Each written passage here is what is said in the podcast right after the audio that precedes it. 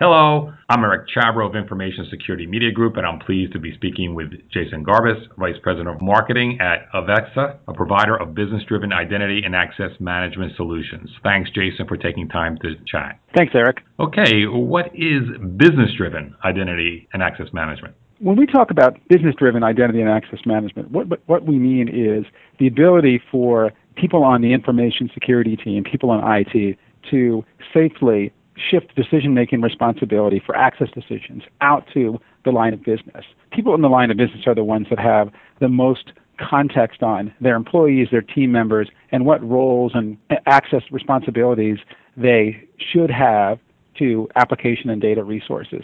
Traditionally, organizations have taken a very IT-centric approach toward identity management, and that has led to suboptimal and difficult decision making processes and business processes around identity management. Taking a business driven approach helps the organization make better access decisions, have a better security profile, and operate with more efficient and more effective business processes. Can you help us visualize how this would work? Sure thing. The, the key of this is the centerpiece is to make sure that organizations have the ability to collect fine grained entitlement information from application and data resources and to combine them into a single platform, what we call the Access Management Database or the XMDB. So this this unified platform give, gives organizations the visibility across their entire IT infrastructure, from directory systems to file systems or SharePoints, and to, of course to applications, whether they're on-premise applications or cloud-based applications.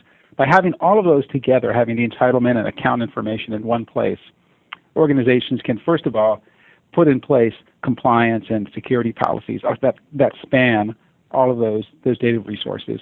And number two, they can put in place a set of business processes with a business friendly user interface on top of that. So these are things that support the full lifecycle of identity related business activities. For example, periodic access reviews, sometimes called recertifications. By pushing that out to the line of business and by presenting this access, this entitlement information in a very business friendly and easy to understand way, these supervisors or application owners who sit out in the line of business can really make very effective access decisions, but they're doing so within a framework of policies and controls that are defined by the information security team. That's really that's one piece of this. Second piece is around um, typical life cycle events for employees, the, the so-called joiner, mover, and leaver processes. When employees start in the organization or contractors start, they need to be granted access. They need to be granted appropriate access people in IT don't know what is appropriate or inappropriate. It's the people in the line of business who do so. So they need a way to be able to request that access, approve that access, and IT needs to be able to impose some constraints on that and provide efficient provisioning or fulfillment processes on top of that. Let's talk about the end user managers who's making some of these decisions. Are, is he or she given a checklist of uh, attributes to click on and off? There's a couple of scenarios. The one scenario is a periodic review of the access that say people on your team have. This might happen annually or semi-annually, depending on the the uh, the type of application. So what a business-driven identity and access solution does is provide a very business user-friendly way for this manager to see who's on their team, what access they have, and the ability to very easily select on an individual entitlement basis whether to retain that entitlement, that access for that individual, or whether that access should be revoked. And this is really important to present in an understandable way because there are often, very often, attributes of the employee that is what projects they're working on, what responsibilities they have within the team that only the supervisor knows. They only exist in his or her head. They're not in any sort of database such as a, an HR record or an employee profile. What's the latest that your company is offering in this area?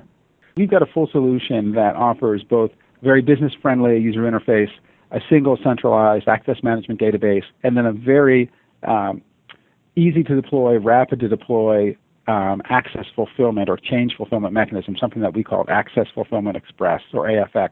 So this is a, a, new product release for us. It's built on our, our patented security integration fabric, and it allows for very rapid connection to and deployment of the system inside of an enterprise, allowing organizations to onboard a much broader, much larger set of applications and data resources than they've been able to do with traditional identity management systems. Those have often been very expensive and very labor intensive to deploy and connect up to applications, and we've taken a very different Uh, approach.